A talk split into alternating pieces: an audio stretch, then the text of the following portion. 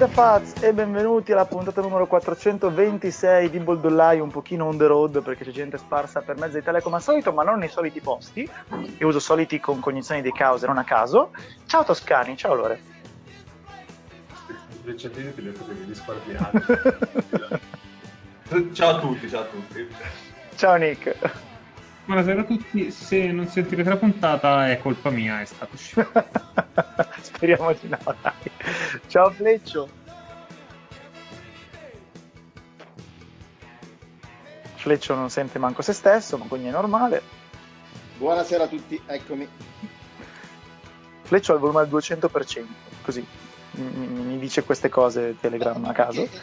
No, ma perché eh, Telegram mi sta facendo veramente eh, girare i coglioni più che eh, Kuzma e, e, e Rabiot messi assieme, perché ogni volta che faccio una puntata con un qualunque podcast mi dice a volte sono troppo basso, a volte sono troppo alto e basta molto meno per innervosirmi.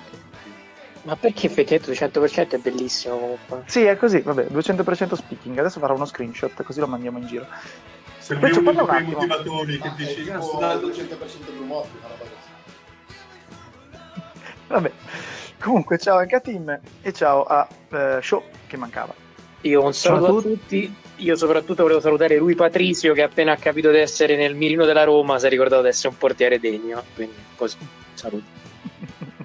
Io saluto tutti e in particolare Gary Lineker. Lui sa perché. Sì, vabbè. Tu però non puoi, come dire, litigare su Twitter con i boomer inglesi, cioè così a caso. Eh, è una lotta tra boomer che non, non può, non può uscire un inglese vincitore. Cioè, non ascoltare, io ho pensato tantissimo. Ti prego, continua. ok. Comunque, niente, cosa facciamo stasera? Boh, cose a caso. Quando ci ascolterete sarà già stata giocata gara 3 della serie tra i Bucks e gli Hawks e io inizierei onestamente da lì eh, così almeno ci sputtaniamo subito. Serie che come saprete, o meglio, era sull'1-1, ripeto, quando la sentirete voi, quindi dopo una gara 1 in cui, eh, mettiamola così, la scelte difensive dei Bucks contro Trae Young vagamente opinabili, vagamente opinabili, e già il fatto che avessero dovuto togliere Brook Lopez da, praticamente dal campo a metà terzo quarto lasciava così presagire brutte cose per il resto della serie perché se sei costretto a fare quella roba lì a metà di gara 1, poi il resto va male, invece in gara 2 i Bucks sono andati giù proprio con eh, la, la, bomba H e hanno asfaltato completamente gli Hawks. Come dicevamo anche la mattina su, su Clubhouse, nelle varie stanze, poi c'è la possibilità che eh, gli Hawks quella l'abbiano data un pochino su, eh, perché tutto sommato andare 1-1 ad Atlanta è un successo enorme e si poteva presupporre che i Bucks sarebbero andati giù tosti, quindi può anche starci in un certo senso se proprio devi lasciare una, lasciare quella. Se la guardiamo dal punto di vista dell'inerzia, forse eh, sembrano avvantaggiati i Bucks che, eh, ripeto, hanno stravinto l'ultima, forse sono una squadra più forte, forse anche la squadra più forte rimasta. Diciamo che vale un po' il discorso della serie precedente degli Hawks. Quindi io mi aspetto che vinca, cioè che gli Hawks la perdano questa serie, non per demeriti loro, ovviamente. Eh, sono una squadra assolutamente eccellente, ma perché gli altri sono più forti, però ormai sono abituato a tutto. Eh, come dicevamo appunto su Clubhouse le mattine che abbiamo analizzato quelle partite, io devo dire, a parte la Middleton che era cieco in gara 1 sto vedendo un Giannis eh, obiettivamente al massimo in carriera, quindi magari non fa i 35 più 15 più 8, però sta giocando delle partite di una completezza pazzesca. Quindi grandissimo Giannis che forse è il giocatore rimasto più forte tra quelli appunto delle quattro squadre ancora in gioco ai playoff. E passa tanto da come appunto Brook Lopez riesce a gestire i vari drop contro Young, passa tanto dalle percentuali di Middleton, passa tanto a Drew Holiday. Eh, gli Hawks, al di là della gara lasciata, comunque hanno fatto una grandissima impressione in gara 1. Trae Young ormai è a tutti gli effetti un problema per tutta la NBA e lo è eh, a vari livelli perché ha imparato a gestire un pochino certi estremismi che eh, facevano girare il cazzo ai compagni e ormai è perfettamente insomma, inserito nel contesto di squadra e fa abbastanza spavento e oltretutto lo si paga un po' meno del, di quanto si pensava in difesa. È anche vero che in gara 2 finalmente i Bucks hanno fatto una roba che non hanno mai praticamente fatto tutti i playoff, cioè andarsi a cercare le pippe, cioè il Williams e i Gallinari da attaccare. Però non riescono comunque ad attaccare Trae Young, e questo non so se sia per merito di Trae Young, per merito di Macmillan o per uh, lacune altrui. Comunque, beh, insomma, ditemi un po' cosa avete visto e come vedete il resto della serie. Per me, ripeto, mi aspetto che vincano comunque i Bucks, però già che gli Hawks abbiano giocato una partita ad alto livello, l'abbiano vinta e l'abbiano allungato la serie, è già una bella cosa. Io continuo a avere messaggi contraddittori dai Bucks mi sembrano veramente una squadra che eh, a distanza di una gara ti sembrano non mi convincono per niente mi sembra che sono i Sixer mentali e la gara dopo sono, questi sono assolutamente dominanti sono decisamente la squadra più forte rimasta non ce n'è per nessun altro. E, e davvero le, le, cose passano così da una gara all'altra gara 1 è stata la prima versione gara 2 è stata la seconda. Il problema è che non so cioè non, non riesco davvero più a fidarmi quale versione de, dei Bucks si presenta che con Brooklyn eh, credo che su sette partite quattro volte si è presentata la squadra versione Philadelphia e comunque sera l'hanno vinta. Non so che, che impressione è andata a voi, se è una cosa che sento solo io. Però, allora, questa, questa, è un po' la cosa che disse Giannis dopo gara 2-3, eh, non mi ricordo, contro i Nets. Alla fine, p- perdonatemi, uno vale uno ai playoff, cioè una vittoria comunque segna uno, che tu domini o che tu no, che è il motivo per cui gli Hawks possono essere felicissimi di tornare a casa eh, così, eh, perché comunque è un grandissimo risultato vincere una partita a Milwaukee. Eh, però alla fine, ripeto, perdere male, vincere di poco, non sono cose così significative secondo me.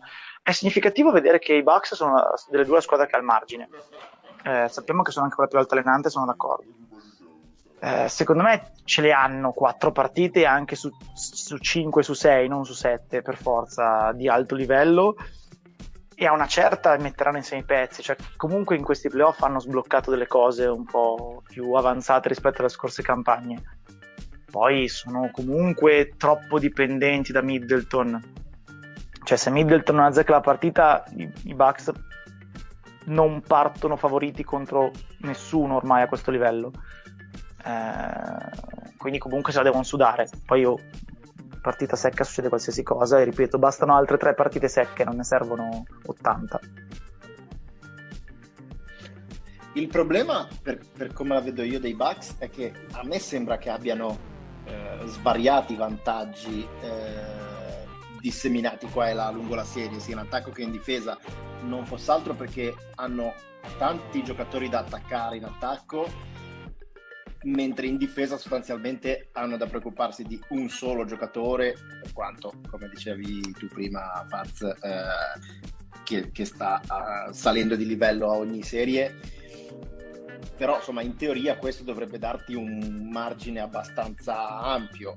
Il problema è che, come diceva Nick, questo margine non, non lo sfruttano. Alla fine fanno sempre le stesse cose, sia in attacco che in difesa. E sì, eh, ti possono andare bene bene più spesso che no, però non ti dà quella sensazione di certezza come di quelle squadre che dici, insomma, che hanno un vantaggio e lo sfruttano. I Bucks danno sempre questa idea di sì, abbiamo un vantaggio, ma a volte ci dimentichiamo di averlo. Niente eh, di serio. Esatto, sì, sì, e, e viviamo la giornata, ecco. Eh, poi devo, forse, però, diciamo, questo come, come critica. Dall'altro lato, secondo me, forse eh, siamo, almeno io lo sono e lo vedo un po' da tanti commenti in giro, un po' più critichi, eh, sì, buonanotte, un po' più critici, eh, gioielliere, eh, un po' più critici verso le serie eh, ad est rispetto a quelle ad ovest, perché ad ovest vediamo eh, a, diciamo, prestazioni di allenatori molto più avanzate, diciamo così, molto più fighe, eh, a est c'è molta più eh, diciamo così, eh, pochi aggiustamenti e tanta old school e quindi magari fa anche un po' più effetto quello e invece semplicemente eh, è un modo come gli altri di gestire una squadra, ecco, non so come dire. Io mi ricordo quando si passa da, una, da, un, da, da Suns eh, Clippers a, a Bucks Hawks, a me sembra dire, vabbè, ma questi non, non, non fanno niente, questi allenatori qua, poi, poi non è vero, eh ecco, ricollegandomi alla narrativa sul fatto che improvvisamente lui sembra diventato un allenatore da aggiustamenti e su quello non mi convincerete mai e bla bla bla. Eh, cioè, cazzo ha fatto una signora partita bad e non l'ha riconosciuta a nessuno. Cioè, se ti vai a riguardare le piccole cose, Young improvvisamente non va in shooting slump perché becca una serata negativa. Forse anche quello. Ma sulle piccole cose, i Bucks effettivamente non lo attaccano in difesa. Però hanno preparato una partita contro magistrale. Se vai a guardare le piccole cose, che a me oggettivamente solleticano l'interesse cestistico, eh, ha fatto delle cose spaziali. Perde 9 palloni perché Holiday si sveglia, fa una difesa sui blocchi che secondo me è magistrale e improvvisamente PJ Tucker che di solito in aiuto eh, da qualche anno accende e spegne, è comparso come la Madonna sulle linee di passaggio, anche Werther oggettivamente non ha visto palla in un certo momento e nel momento in cui i Bucks hanno fatto il parziale nel secondo quarto cioè quello lì è venuto da Bad, cioè linea di massima ha mosso tutti i vari pittogrammi dove dovevano con una squadra più forte degli Hawks oggettivamente e ha dimostrato che effettivamente può fare la differenza molto di più secondo me di tanti altri allenatori che in questo momento vanno in voga. Poi ditemi voi quello che ne pensate però oggettivamente da Alpino abbiamo visto qualcosa di carino io sono più sulla via di mezzo della serie. Eh, capisco quello che vuoi dire te, Fra, e capisco anche chi dice che comunque non fate rozze, perché fondamentalmente, fondamentalmente eh, così me lo schiarisco, eh, la differenza tra gara 1 e gara 2 sono sicuramente degli aggiustamenti secondo me non così eclatanti però ecco, non, li, non, li, metterei nel, nella categoria spettacolare eh, e genio del, della strategia ma, ma, però ha sicuramente imparato qualche cosa tra gara 1 e gara 2 mi piace questa versione finalmente di Giannis un creatore non soltanto eh, inserito nel contesto della serie vai spacca però devi finalizzare devi fare tutto te e quello già è l- la prima cosa che ha imparato. La seconda cosa che ha imparato è appunto difensivamente dove secondo me ha messo a posto delle cose però ecco ha evitato gli errori di gara 1 perché io di gara 1 ho visto degli errori uno, uno più eclatante ovviamente quello di mettere su Trey Young e Jeff Teague quando avevi già ancora in campo Giro Holiday ecco che è la cosa che fondamentalmente gli ha affossato in gara 1 a livello di morale, perché poi ovviamente dal tattico si passa poi all'emotivo e tutto quanto. Quindi ecco, sicuramente non è stata la stessa partita, e lo vediamo anche dal risultato, lo vediamo, e gara 2 secondo me esprime più i valori delle due squadre che di gara 1, però ecco, gli Hawks stanno facendo delle playoff così, quindi da questo punto di vista io ormai le mani avanti non le metto più così, però ecco, diciamo che Bud con la Ferrari che ha in mano stavolta ha messo una, una terza ecco, mentre ah, a certo punto è rimasto incagliato ah, eh, mettiamola così. secondo me il discorso è che i Bucks hanno poche possibili variazioni sul tema a livello di rotazioni, specie assenza di Vincenzo. Quindi quello che si può fare è quello che è stato fatto in modo eccellente tra gara 1 e gara 2 è, eh, a parte vabbè, Holiday che ha fatto il mostro in gara 2, dove metti Brook Lopez eh, non è irrilevante, cioè il punto di partenza del suo drop, la profondità del suo drop, se deve spostarsi in retromarcia o di lato, tutte queste cose qua fanno abbastanza la differenza, anche contro un Trae Young, eh, che è uno dei migliori giocatori ad attaccare quegli spazi lì. L'altra questione, quindi assolutamente Bada ha fatto un ottimo lavoro tra 1 e 2, l'altra questione sui Bucks è che voi dicevate, eh, vedi che hanno eh, una marcia in più, hanno delle soluzioni ma non sempre le mettono in pratica. Il problema secondo me torna sempre nel fatto che avendo Holiday che non è un chiamiamolo un primario Middleton che non è un primario e sostanzialmente neanche Giannis è un primario loro hanno la teorica possibilità di fare delle cose che sono dominanti o comunque vincenti ma sono cose talmente fuori dalla comfort zone dei loro giocatori che fai molto più fatica ad andarle a cercare eh, rispetto a do la palla in mano a Reggie Jackson e che mi guadagna vantaggio a ogni azione, giusto per fare un esempio delle cose più facili da leggere che abbiamo visto. Quindi io sui Bucks che non fanno le cose che sono teoricamente giuste ho sempre questa, come dire, questo asterisco da mettere, cioè lo sono, però strutturalmente questa non è una squadra fatta per giocare in quel modo lì. Poi se sia la colpa dei giocatori di Bud di tutte le due cose insieme non lo so, però trovo giustificazione al fatto che non lo facciano. Ecco. Poi sono, cioè, l'altro problema è che sono tremendamente corti perché dalla panchina se, se devi far alzare questo Jeff Tigg, problemi ne, ne, ne avrai sempre. Tant'è che nella seconda partita Tig praticamente gli ha fatto fare minuti di, di garbage, e, ma giusto per far riposare gli altri, se no quando la partita un minimo era, era lì lì non, non, gli ha fatto vedere il campo giustamente. E se tu vai a vedere la panchina dei, eh, dei Bucks ci sono forse due giocatori che possono entrare in campo in una, in una serie di, eh, di finale di conference che sono Connaton e, e Port e oddio, uno tra Portis e Forbes dipende un po' da, dalla serata perché ripeto, Forbes è, è una non mi sta piacendo. Forbes è una pippa ragazzi. Forbes è una pippa però se, Forbes, Forbes nei momenti in cui magari ti, ti, becca la serata in cui riesce a, a, sì, a segnare fuori, può essere utile, può essere utile. Così come Portis può beccarti la serata in cui un minimo di, di, difesa riesce a darla e occupazione a rimbalzo te la dà e allora può essere utile.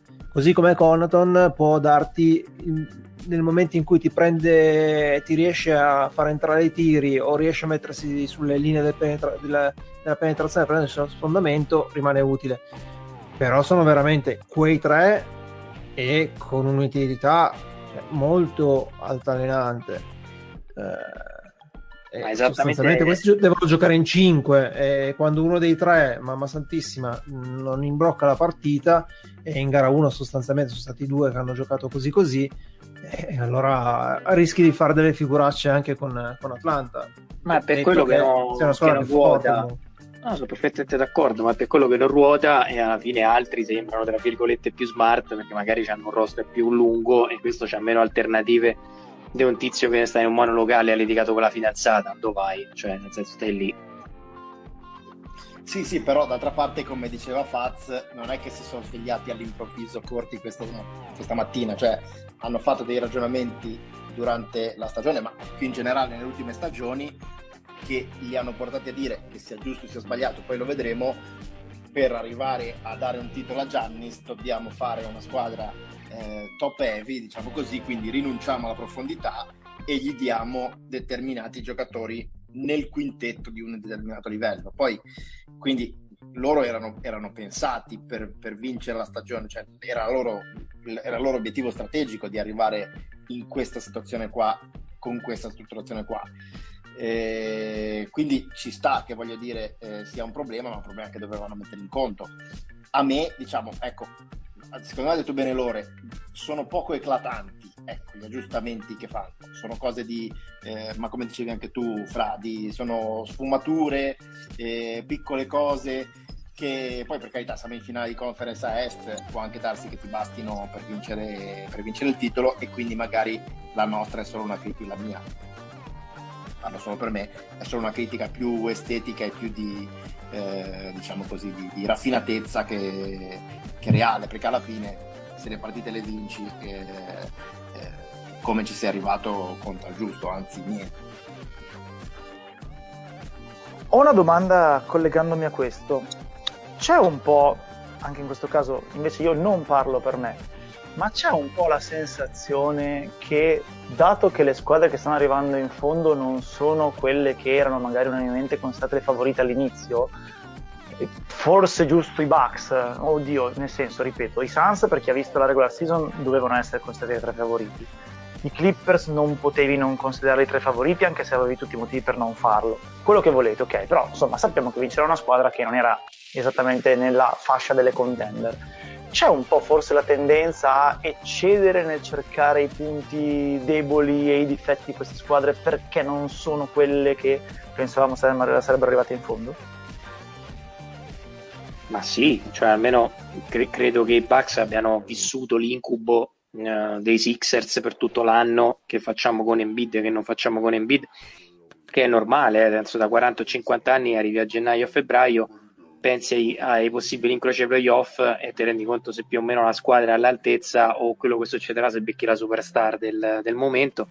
Credo che con tutto il rispetto gli Hawks non si rispettasse nessuno e che un piano difensivo contro Young probabilmente non hai nemmeno pensato, ma eri più propenso a ragionare con Butler piuttosto che a, a temere a De Baio come potesse ruotare con Giannis però credo che sia anche il bello di, di questi playoff qui, cioè onestamente credo che anche per quello che succede a Ovest perché sono tutti rotti, quindi per motivi differenti, eh, in linea di massima eh, vediamo degli aggiustamenti eh, live che non ci aspettiamo, se, non so se merita l'asterisco quest'anno, però in assoluto sono un po' più ruspanti e un po' più inaspettati rispetto al solito. Ok, passiamo a Ovest invece. Nick, raccontaci un pochino, vabbè, insomma, io te ne abbiamo parlato stamattina su Clubhouse, raccontaci un pochino cosa è successo ieri notte eh, a parte Eton, eh, alla fine, se ti ricordi, stavamo parlando, guardate, è durato 50 minuti il quarto quarto. Beh. non siamo arrivati all'ora, ma 5, 49 minuti sì. Eh, di pallacanestro celestiale, tra l'altro. Sì, 4 minuti senza un singolo punto, eh, quelle cose lì. Al di là poi di... In, in quel momento lì mi era andato giù il League Pass, non mi funzionava, sì. e quindi avevo praticamente lo score nel telefono. E? Ad... Ho tipo riavviato, riavviato, il router, aggiornavo lo score nel telefono, però non, sì. non si aggiornava lo score, sto dicendo non va nemmeno l'app, probabilmente me lo direte. Mi ricordo che no, il cronometro stava, stava scorrendo e non stava veramente nessuno facendo. No, no, no, io, certo, io a un certo punto credevo che la partita potrebbe, poteva finire tranquillamente 71-70 e a me a quel punto andava bene, visto quello che stavo vedendo. Eh, c'erano delle vibe. Sì, ad, un cer- ad un, certo punto bisogna cavarsi gli occhi eh, per vedere eh beh, hanno sba- se non mi ricordo male, hanno sbagliato 15 tiri consecutivi complessivamente le due squadre. C'era del vibe tipo Lakers Celtics gara 7. Sì, o gli ultimi 3 minuti di gara 7 Warriors Cavs, quelle cose lì. Sì, però lì capito la gente sbagliava, ma c'erano delle bellezze. Qua no. Certo, certo.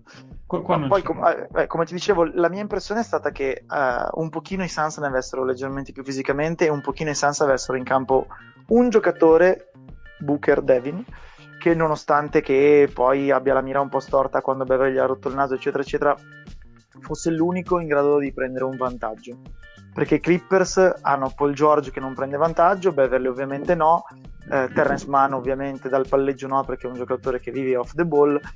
E Reggie Jackson nel quarto quarto si è un po' spento, se non ricordo male uno su 5 al tiro. E non ha neanche creato per i compagni. I, i, i Suns hanno avuto, con un Chris Paul ancora non in condizioni ottimali, Devin Booker che prendeva vantaggio, quindi in quel momento lì in cui la partita era morta su se stessa, avere A. Ayton che prendeva rimbalzi offensivi da tutte le parti e B. Booker che aveva vantaggio ha spostato di quel tanto così che bastava per vincerla. Poi gli episodi, le rimesse, i tiri liberi, i bughi, quello che volete, però insomma non andrei troppo sul micro perché forse non, non è una partita che merita il micro. Ecco.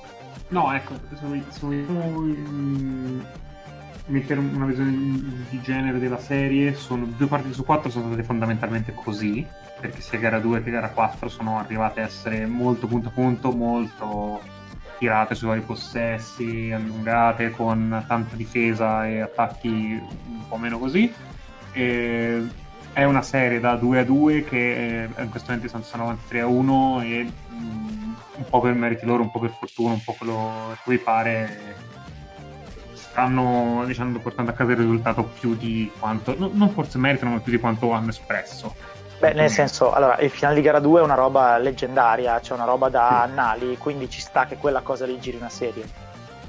No, sicuramente. E gara 4, secondo me, nonostante... Allora, io credo che gara 4 sia una partita in cui i Suns ne avevano sicuramente di più all'inizio e si sono spenti. I Clippers non sono mai stati in partita, ma, ma hanno risichiato punto a punto. E poi sul finale c'è stato, per chi non l'ha visto, praticamente Monty Williams ha fatto quello che si fa in Europa, cioè se tu sei sopra di tre, non fa tirare da tre gli altri, fai fallo e te la giochi ai liberi per, in continuazione perché ma, eh, banalmente hanno i tiratori di liberi migliori nella serie, perché sia Paul che, che Booker sono tiratori di liberi migliori rispetto a tutti gli altri che, che possono mettere i Clippers. Quindi se la giocano con quel vantaggio lì. No, dicevo che benessere quella cosa del, del, del tiro libero, ecco. Mi fa stare eh, tranquillo. Però San Antonio ci perso il titolo per, per, non fare questa cosa. È, sì, sì, sì. C'è anche da dire che è una scelta non solo filosofica, ma che comunque devi allenare bene. Perché tu devi allenare i giocatori a fare fallo sulla ricezione senza che inizi il movimento di tiro, eccetera, eccetera. Non è che lo improvvisi e dici facciamo fallo, perché finisce in tragedia no, se lo fai così. È un lavoro che porta lontano. Sta sì, sì, ma anche perché poi rischiava se non ci fosse stato un buggy nel mezzo, quindi non è che aveva messo la roba in cassaforte, ecco, no, se ecco, non ci fosse stato no, un buggy nel mezzo. incomiabile no, Bridges per, perché lui arriva veramente ovunque a fare quei falli lì. Non, sì. non ne sbaglia mezzo piomba veramente dove il pallone in un secondo no, e ti Bridges magari a livello offensivo gara 4 gara tutte forse a livello offensivo. Ma, sì ma, dif- ma difensivamente ragazzi è un mazzo poi ecco perché poi vabbè ora un po' andiamo all'analisi del, del, della partita anche eh, di stanotte e a me mi ha impressionato appunto Phoenix per quanto riguarda il rimbalzo e Bridges da questo punto di vista ci ha messo una grandissima pezza sì, Tra l'altro diciamo la, che... cosa, la cosa di Boogie non è stata nemmeno la, la, più tenera di questa serie, perché la cosa più tenera rimangono i giocatori dei Clippers che chiedono eh, l'interferenza canestro sul canestro vincente di Ayton in gara 2, che è, è estremamente tenera perché per chi non l'avesse visto, eh, visto che da una rimessa laterale non si può segnare, esatto. da una rimessa laterale non ci può essere interferenza canestro. Quindi tu puoi fare quello che vuoi su un pallone lanciato da rimessa laterale e io pensavo che fosse una regola ovvia, evidentemente i giocatori dei Clippers, lo, o almeno Paul George e Zubac come minimo, non lo sapevano perché si lamentano affannosamente con gli arbitri. Io, io voglio sperare che ci abbiano solo provato. Cioè. No, no, no, ma davvero non, non è conosciuta questa cosa. Cioè, quando la, la tirò fuori Traiano nel 2017 in un Suns Grizzlies del 26 dicembre, e anche lì viene da chiedersi perché Traiano usa lo schema che ha tenuto nascosto per una vita. Per... Perché, tra... perché Traiano e basta, tra l'altro. Ma tu come sai ricordate che era il 26 dicembre, scusa? Perché l'ho rivista e io me la ricordavo quella partita perché erano due squadre in tank in pieno e Dragon Bender che fa un assist da centrocampo a Tyson Chandler per un game winner non te lo dimentichi. No no io mi fido eh, ero solo curioso erano, erano, le piccole gioie che Nick doveva tenersi care prima di ma non erano nemmeno gioie da, da... erano cose che non ti spieghi è come se all'improvviso so, sbarcano gli alieni. Però in effetti sono d'accordo cioè se tu mi dicessi che ne so una cosa da ricordare dei Magic di quest'anno io la tripla di Cole Anthony che batte gli Hornets me la ricordo quindi posso capire. Cioè, ed effettivamente già al tempo nessuno lo sapeva e i Clippers nessuno lo sa. E tra l'altro ho fatto molto ridere l'intervista di Booker che um, raccontava che eh, quando vanno così tutti i Clippers fa goaltending goaltending fa io l'ho già visto sto film no no eh, sì. Eh sì. No, infatti sì, perché... Adriano è andato, è andato ospite da Low e infatti ha spiegato sì. che lui non, non, ha spiegato il regolamento, però c'aveva le gole profonde, magari ex arbitro immagino, che gli aveva detto di questa mezza palla e lui ci ha fatto la, la giocata per cui è ancora famoso oggi. Più che è l'unico, l'unico esatto, l'unico motivo che ha ancora un po' di credito in giro, credo. Eh... Poi lui in realtà millanta anche di avere un altro gioco segreto che non ha ancora fatto vedere, ma vedremo. Beh, che non vedremo mai probabilmente. La giocata, no. ragazzi, cioè, è incredibile perché... La nazionale canadese la può far vedere. Ah, eh, se, se va dal fondo e basta, invece di essere dal fondo all'angolo, que- quel passaggio non lo puoi fare perché sotto il canestro non ti riesci. No. Eh, se i Clippers non chiedono di rivedere l'azione per, per, vedere se è fuori o meno, i Suns non hanno tempo per disegnare la rimessa. Yes. Beh, vabbè. Se George fa uno di quei due liberi si può supplementare, se ne fa tutti e due la partita è finita. Cioè sì, sì, eh, per quello che dico che è una... Allora, su, Giorgio che... Libri, su Giorgio Libri bisognerebbe farlo. Comunque... Eh, eh, è una serie da grandi difese, diciamo, dove gli attaccanti rendono... Eh, però, rendono. Il George sta giocando nei playoff, probabilmente il miglior two-way player di tutti i playoff. Eh, sta giocando 42 minuti, 41 minuti di media. Eh, e che ovviamente quando hai, quando hai l'etichetta addosso poi è dura, eh. Cioè, anche nel quarto quarto di stanotte, comunque. Sì, sì, no, Spezzo lancia. Sta facendo tutte le partite almeno 25 punti e si sta tenendo sulle eh. spalle la squadra perché. Cioè, a questi manca Leonard, eh? non è che manca l'ultimo eh, di sì. Ma infatti, ma infatti da, volevo appunto spezzare la lancia perché fondamentalmente anche arrivare a tirare liberi dopo tutto quello che ha fatto in partita non è una cosa da sottovalutare, prima cosa. Non è l'ultimo di Pirla, è il primo esatto. secondo me, per cui la dimostrazione, quello che dice Show è, è assolutamente vero. Mm-mm. E poi sinceramente, esatto, Faz dice che Agile sta giocando una serie a two-way, ma secondo me molto di più, perché sta facendo veramente tutto, rimbalzo, eh, creazione, tutto. Quindi sarebbe ingiusto andare su, su Paul George così. Eh. Però io comunque no, vorrei fare molte lodi a questi Clippers perché stanno, cioè, sono veramente tante prove di forza che passano un po' in sottotraccia. Cioè, alla fine Beverly sta difendendo Booker come nessuno ha fatto nel playoff fino al momento. Eh, Pordenone, a parte ieri notte dove c'è stato un blackout di massa, è forse l'attaccante più continuo che, che c'è nella serie a parte col George. qualcosa vuol dire. Cioè, Zubac in gara 3 ha giocato molto meglio di Ayton. Sono sì, tutte cose. Dire... Sì, sì, no, scusa, abbi pazienza. No, no, volevo solo dire anche giustamente lui, sono tutte cose che. Cioè, i Clippers son... potrebbero essere sul 2-2, come faceva notare show. Mancherebbe anche Kawhi e i Suns hanno avuto Chris Paul nelle ultime due partite, anche se in modo che è, ma c'è una serie e ci poteva essere una serie molto più combattuta perché i Clippers secondo me stanno rendendo molto molto sopra le loro aspettative mm, io continu- ecco su quello mh, mm, continuo a essere veramente convinto giusto c'è questa specie di levitazione come il pane dell'uomo vabbè. Quello che comunque io eh, terrei a sottolineare è che in realtà Monty Williams la sta vincendo proprio perché eh, tra le altre cose, oltre avere una squadra che in questo momento probabilmente è più forte, vale anche per quello che magari paradossalmente Bad, anche se qui il margine è molto più ristretto, fa cose secondo me più giuste e eh, più speculative, anche se meno visibili. Cioè, paradossalmente, l'infilare Naderra a un certo punto della partita, allungare le rotazioni e punire la follia di mettere Batum come 5 in un momento della partita, perché stata, secondo me è stata una clamorosa stronzata, non so voi come l'avete vista, perché i quintetti strani dei mm, Clippers mm, finisci ne girano. Eh, sì, sì, sì, poi, poi di la tua per carità, però a me è sembrata una forzatura clamorosa e l'ha punita. Eh, c'è Cam Johnson che nelle altre che ne parlava inizio serie, diciamo perché non mette Cam. E quei quintetti che mette Cam Johnson può giocare 25 minuti a partita, cosa che fa in modo fattivo. Cioè, eh, è vero che Beverly eh, ha marcato come nessuno eh, Booker, magari anche col naso rotto, aggiungo io. Eh, però in linea di massima eh, ha fatto due punti rispetto al controllo. Il, cosa ha fatto? Beverly ha fatto due punti dal campo in 35 minuti. Eh, un giocatore che c'ha il naso rotto, eh, allora, la gestione degli individui per me è l'ultima cosa che bisogna andare su, sul, e ti spiego il perché. Eh, anche il fatto, anche lui, il discorso fatto su Bud, è una gestione di piccoli accorgimenti, niente di eclatante che però per una squadra, ecco, se di là abbiamo una squadra più forte sulla carta rispetto all'altra, si parlava di quell'allenatore lì, qui abbiamo un allenatore che da questo punto di vista qualche eh, diciamo eh, motivo ecco, per recriminare la, una differenza di talento senza Kawhi, così ce la potrebbe anche avere. Però oltre a questo non ha avuto nessun problema eh, a togliere dalla rotazione Rondo per, eh, per aiutare anche un pochino il fatto di, di giocarla su, su, certi aspetti, dando molta più fiducia a Terence Mann, che è sempre quello lì, però viene usato in maniera molto differente.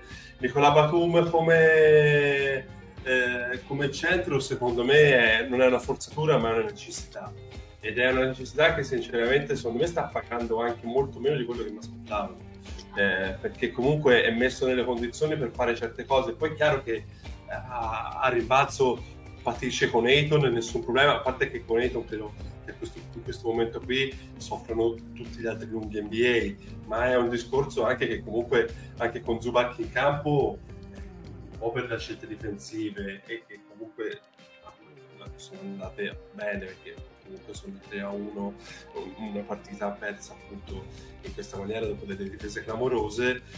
Però ecco non, non mi sembra che da questo punto di vista possano eh, trovare altre soluzioni. Cousins non ho visto Cousins ha fatto dei danni in due secondi che penso sia il lasso di tempo più corto possibile. Vabbè ma infatti, ma infatti non ha giocato Cousins ce l'ha messa in campo per il rimbalzo offensivo che tra, l'altro, che tra l'altro lui ha preso peraltro perché quel rimbalzo esatto, offensivo sì, sì, sì, tra virgolette l'ha anche preso quindi però eh, io avrei, avrei utilizzato Morris in modo un po' diverso tanto quello personale Morris sicuramente poteva, poteva essere eh, però, quanti zoppi, giocatori zoppi hai visto in, in ottica playoff eh, pure? Eh, eh, eh questo, è, questo, è, questo è, ro- è, rotto rotto. Cioè è rotto a livello no. Mike Conley. Non è rotto un po' perché non è, non è più la pallacanestro di Willis Reed, di, Willis Reed da questo punto di vista ed è una cosa un pochino più difficile mettere Marcus Morris, ma anche alle, diciamo, eh, sulla targa di Michael Bridges, che come detto prima, offensivamente non sta facendo niente, però sta dando tutto un altro apporto dal punto di vista di rimbalzi, difesa e tutto quanto. Non è facile per un giocatore che ha già avanti un pochino con l'età, che è una sorta di... Comunque ieri secondo me Morris non ha giocato assolutamente male. Dai, vignidoso, vignidoso. No, difensivamente per come sta fisicamente mi è sembrato uno che è riuscito a cambiare su tutto ed è riuscito a tenere tante cose. Poi è chiaro che quando c'è Crispo e TV, che sono i due migliori giocatori, se non, eh, se non sono tra i migliori, sono tra i primi dieci giocatori di mid capaci di prenderti un tiro sopra la testa, quella è un'altra cosa. Però secondo me Morris Toppo ha fatto questo. Questo è, uno stato sicuramente d'emergenza. Io sono uno anche di quelli che non vorrebbe vedere tanto in campo Beverly, perché come dici te, a livello offensivo non dà niente e secondo me per quanto eh, Booker prov- stia trovando il difensore più fastidioso comunque continua a tirare in testa che secondo me è una cosa eh, su cui bisognerà lavorare, ecco, un pochino meglio. Secondo, secondo me Booker ha spento la squadra stanotte volendo tirare in continuazione in testa bene. No, Però, eh, lui, lui, ha provato, lui, ha provato, ovviamente la run come ha fatto nelle, nelle altre partite e, e, inizialmente nel primo tempo l'ha fatto perché eh, inizialmente eh, era ripartito su quel trend lì, quindi ecco. però ecco, eh, non lo so io se posso andare a dire qualche cosa sulla profondità del roster, anche perché quelli che io, io per carità, per, per, per formazione professionale conosco, ma se diciamo i nomi che non sono entrati, io non so quanto possono essere utili alla causa, ecco, da questo punto di vista. Io la mossa di Batum 5 di Morris così le vedo come Luke cerca di passare il terreno. No, poi, credo scusami, che se i Clippers riescono a giocare piccoli, secondo me sta serie la vincono perché come tiratori sono più consistenti, più, più, tutto, e veramente i parziali riescono a farli così. Il problema è che finora, finché sono andati piccoli, Eitor li mangiava e no, non so cosa esatto. permettere. In realtà sono da... hanno fatto la grande. Ma... Batum 5 contestualizzato anche in certi aspetti difensivi perché poi quello che, che gli viene in realtà innanzututto che era Terence Mann per esempio a fare il, il, il bloccante non eh, che giocava a spaziare in attacco. E Mann sinceramente è tarantolato da questo punto di vista. E a pallacanestro eh, se non è il tiro che non è proprio il suo top a parte in certe serate le altre cose le sa far bene in campo. Eh, ma Batum è stato contestualizzato anche in difesa quando voleva allungarla e ha permesso un pochino, cioè ha recuperato un pallone contro campaign eh, dalla, rimessa, da, dalla rimessa dopo il canestro e ha allungato un pochino eh, le azioni di, di, Phoenix quando iniziava, cercava di alzare il ritmo almeno, però ecco. Per tutto il resto poi finisco chioso, mi sa che Zubac, il prossimo contratto, viene pagato. Io aggiungerei che secondo me... E, e mi sa... Da chi? No, e, e, mi sa che diventa un discreto up, perché in certi contesti probabilmente Zubac eh, diventa utile, però se no, no, quello, a pagare troppo... Dipende quello dipende tutto dal contesto di squadra, siamo d'accordo. Però per quello che fa in campo io pagherei.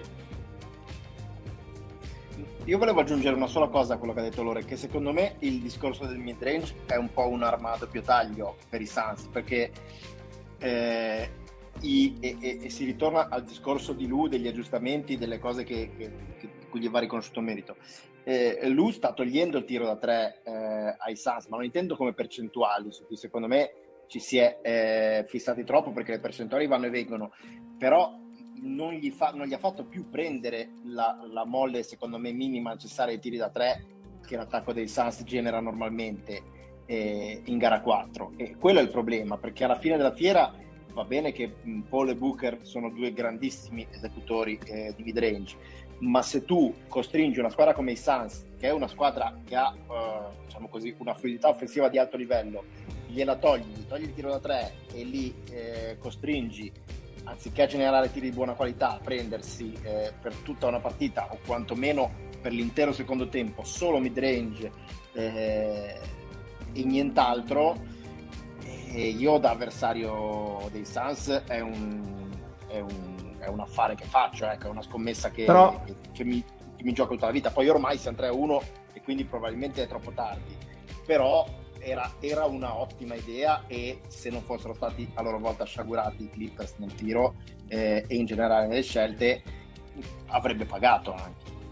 Però sai che in realtà, cioè, eh, mh, mm, è vero che i, i Suns gli hanno tolto un po' la, il tiro da tre, ma sta cosa qua io non credo che spiaccia tanto ai Suns, perché comunque hanno due dei migliori giocatori de... e, e, attaccanti dal mid range come CP3 e, e Booker. E soprattutto anche tirando dal, dal mid range tu costringi il Dungo che è Zubac piuttosto che il Batum eccetera a uscire perché non puoi continuare a, a, a lasciarglieli perché loro se li, se li lasci li metti quindi li costringe a uscire e poi li punisce a rimbalzo offensivo come ha fatto più volte con Ayton, con Bridges con, eh, eh, con Cam Johnson eccetera. Quindi secondo me mh, mm, togliere il tiro da tre e, e dare il mid range in questa serie specifica sta spostando abbastanza poco secondo me. Anche perché il mid range come Scusate, dice Sean una domanda poi... ah scusa No, volevo solo sapere perché siete diventati tutti Bill Simmons e dite Zubac invece di Zubaz. non lo so. Perché poi tutti diventano Thatcher. No, chiamatelo Z, che è più semplice. Io, io, lo chiamo come voglio, dico anche che il vaccino è il Pfizer. Ecco. Quindi. Vabbè, però quanta arroganza è gratuita. Quindi Zubaz. Ok, Zubaz. E, no, il discorso è giusto. Io lo chiamo Zubac anche perché midrange da questo punto di vista porta Zubac a eh, uscire tantissimo e a ten- oh, no, non va bene porta il serbo lì porta a... a uscire fortissimo e appunto a lasciare scoperto eh, il rimbalzo offensivo dove veramente io non ci ho fatto una carta stanotte. Ci sono sette rimbalzi offensivi se non ricordo male. Però c'è Zubac e... 9 rimbalzi offensivi sì Mm-hmm. Quindi è, e, e credo abbia fatto un lavoro difensivo comunque su, sui due migliori giocatori mid range possibili eccellente. Io ho isolato due o tre clip della, dif- della, sua difesa perché per uno che si muove così, cioè con quella fisicità lì, tenere uno contro uno risponde e di Booker non so dove non è assolutamente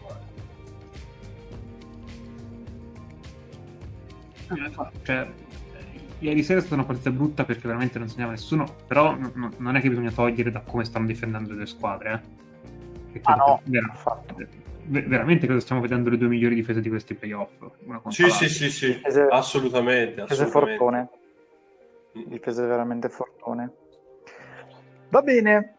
Posso aggiungere un po'? Quello, cioè... Aggiung- No, dicevo, io lo dicevo proprio per sottolineare uno dei tanti aspetti che secondo me non vengono riconosciuti, cioè sembra che eh, a un certo punto eh, Chris Paul e Booker eh, impazziscano e inizino a prendersi tiri eh, diciamo così fuori dal canovaccio che ha portato i Suns fin qua. No, sono i Clippers che scientemente li portano a prendere quei tiri lì, poi che sia vincente o non vincente, giusto o sbagliato, quello poi è un altro discorso, però è l'ennesimo sviluppo di una serie che ha avuto eh, tanti capitoli dal punto di vista del, dell'evoluzione difensiva dei due coach.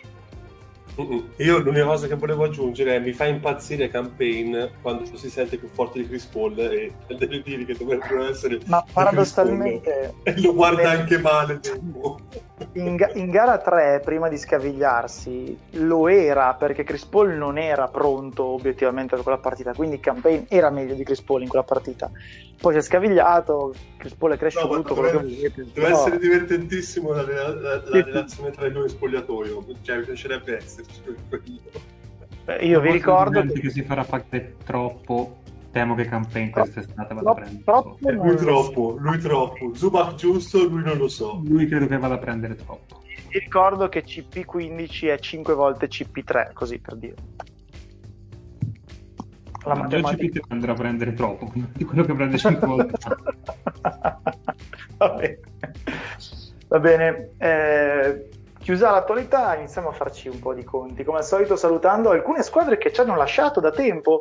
Tim, vuoi iniziare a parlarci un po' della stagione di Spurs? Dai un voto abbastanza sintetico e poi guarda avanti, cioè guarda avanti, dici che ne sarà di DeRozan, se vedi gli Spurs fare uno scambio in cui mettono insieme alcuni dei buoni giovani che hanno per prenderne uno forte magari, eh, cosa vedi all'orizzonte, se può presta, cosa fa Becky Hammond, bla bla bla bla.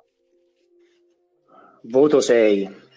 Eh, non posso dargli di meno perché linea di massima quest'anno per chi ha seguito le partite degli sport sono state divertenti, necessariamente non particolarmente vincenti ma divertenti ed è una cosa che poi probabilmente a assegnare a poche squadre che guardi regolarmente nell'League Pass.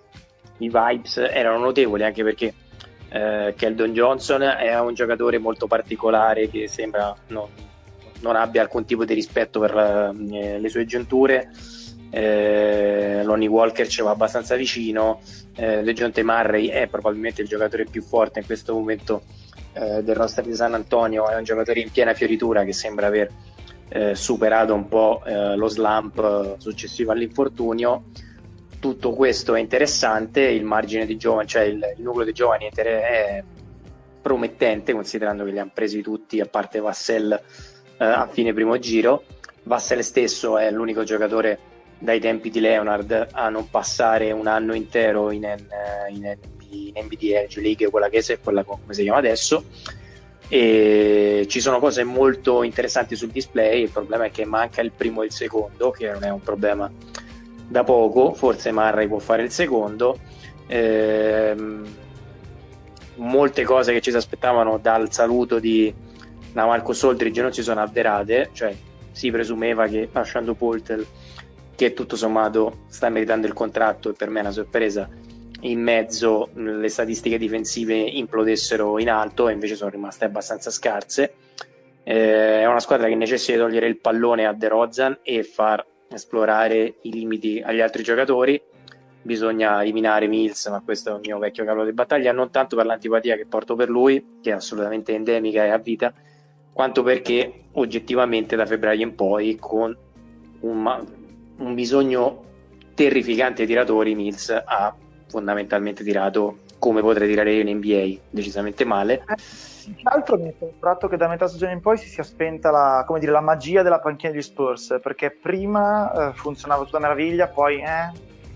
si, è, si è appioppata sì sì assolutamente anche perché c'è stato uno shift dei giovani anche verso il quintetto titolare e quindi hanno perso anche molto lo stesso Poltel è andato in, in, quintetto. La freschezza e il run and gun eh, che garantiva la second unit eh, più o meno si è afflosciata. Ehm, credo che voglia andare ancora un anno a tutti i giovani, nel senso soprattutto per esplorare ancora i limiti di Keldon Johnson. Quello che rischia potenzialmente, secondo me, è uno dei miei preferiti, che è Ronnie Walker, che è sul punto di rinnovare il contratto. Non so quanto San Antonio sia interessata ad allungargli un'estensione decisamente corposa e potrebbe essere uno di quelli sul mercato. Però è chiaro che eh, San Antonio punta parecchio sul uh, draft di quest'anno, su quello prossimo, secondo me. E poi comincerà a ragionare su un cap che dal 2021 comincia a essere abbastanza scarso anche perché fondamentalmente l'anno prossimo scade De Rozan, scade Gay, cioè l'estate che arriva ehm, scadono pratica- Mills, scadono praticamente tutti a parte i ragazzini e un altro giocatore che è a rischio di salutare White che non ha replicato la buona stagione dell'anno scorso però va anche detto che White ha giocato rotto perché si è rotto nella bolla, no? è uno di quelli che non ha recuperato quest'anno e che necessita di una stagione top season. Per quanto mi riguarda, io spero che sia l'ultimo anno di Pop perché sta declinando in una maniera abbastanza evidente e mi auguro che sia la Emmon a raccogliere il testimone perché credo che conosca già l'ambiente e le pressioni che potrebbe fare la, la stampa e il pubblico siano decisamente moderate. Chiaro, qualcuno ha domande per team sugli Spurs? Era o no? No, era, no, volevo dire...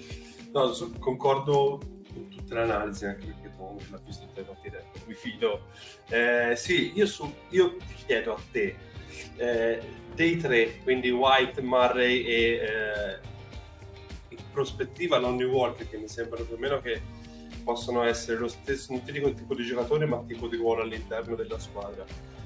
Di chi faresti a meno, tu poi andrai appunto a vedere il discorso di pagare, comunque White e Mare sono già avanti da questo punto di vista, mentre eh, Walker questa, questa, parte qui c'è ancora da passarla. Ecco, saresti per scambiare uno e magari allungare eh, Walker oppure eh, saresti per eh, sceglierne uno solo di questi tre? a qualcuno devi sacrificarlo perché più o meno sì sì no questa, questa, è l'idea l'idea di sacrificarlo io voglio sapere se te ne sacrifichi uno chi e anche contando la situazione contrattuale di Walker oppure tutte e due oppure due vuoi fare fuck Mary Kill con quei tre? io rischierei e saluterei eh, White sì, esatto eh. io, io, saluterei, saluterei White perché secondo me diciamo, un residuo enorme è comunque un giocatore molto smart che in NBA piace in assoluto potreste ricavare qualcosa di interessante Walker me lo terrei perché eh, intravedo un potenziale da sesto clamoroso un giocatore mercuriale, un giocatore che ne fa 20, diciamo che è il sesto che vorrei nella squadra del futuro. E White, secondo me, è un buon titolare. Oggi come oggi preferirei un sesto d'impatto piuttosto che un buon titolare, però può mhm. darsi pure che sia un'impressione sbagliata. Invece draft, che, ti aspetti come scelta? È finalmente un lungo, cioè qualcosa che sia o, o un 5 da small ball o un 4 rifinito. Uh, si parla di del lungo che arriva. Es- anche sì. O comunque il ragazzetto da Duke che potrebbe essere un 4 interessante. Esatto vediamo un attimino. Però sì serve un cazzo di lungo basta esterno. E ovviamente prenderanno un esterno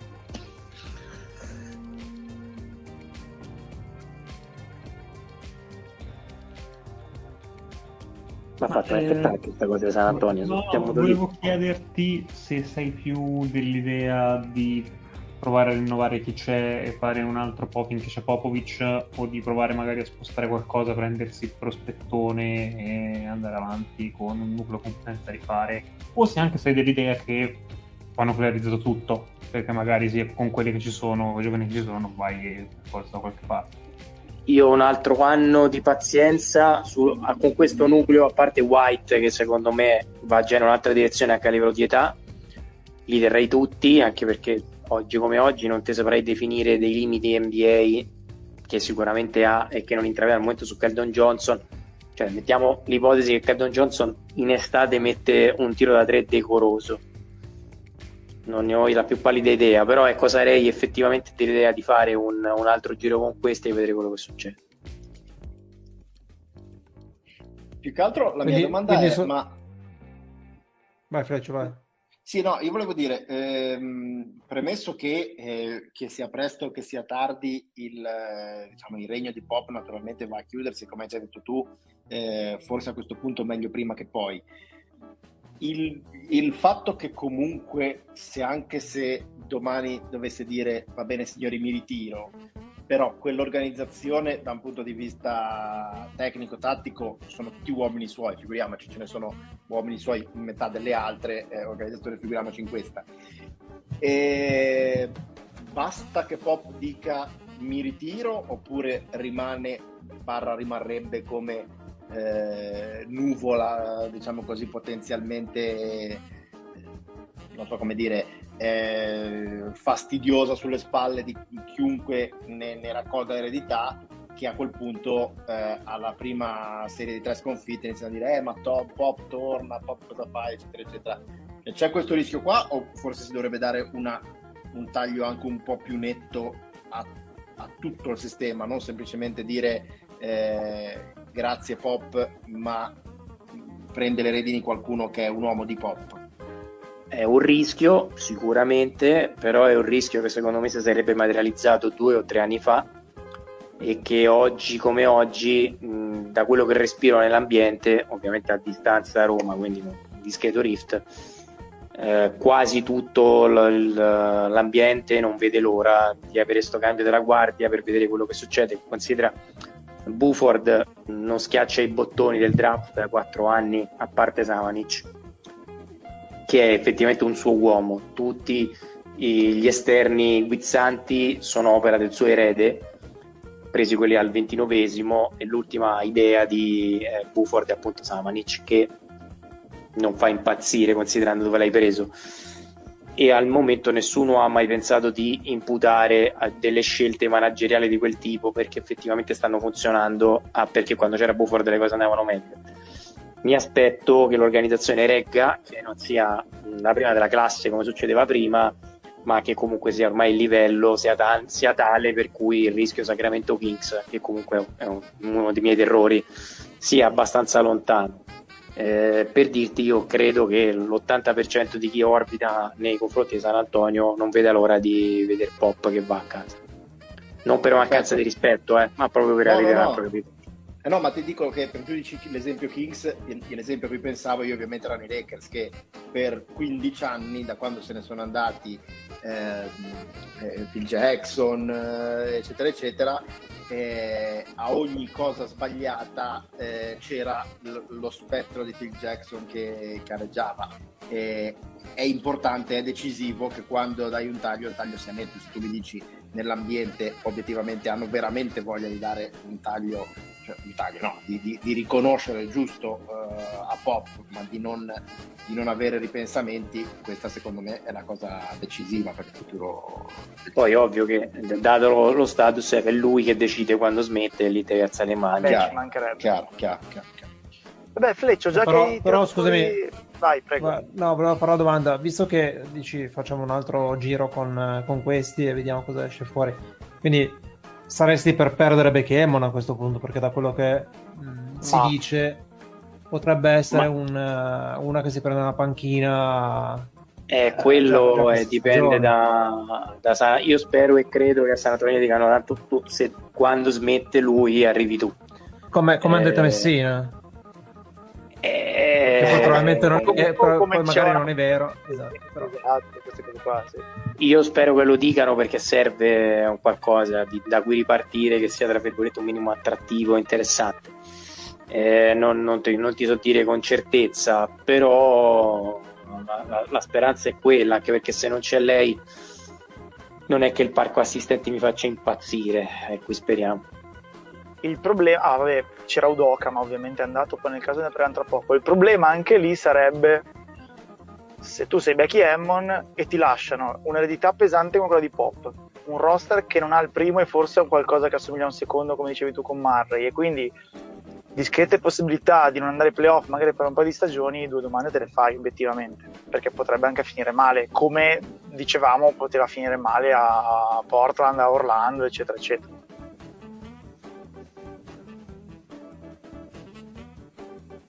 Comunque, eh, conclusione, mettetevi la mano sul cuore e date il contratto a Mills.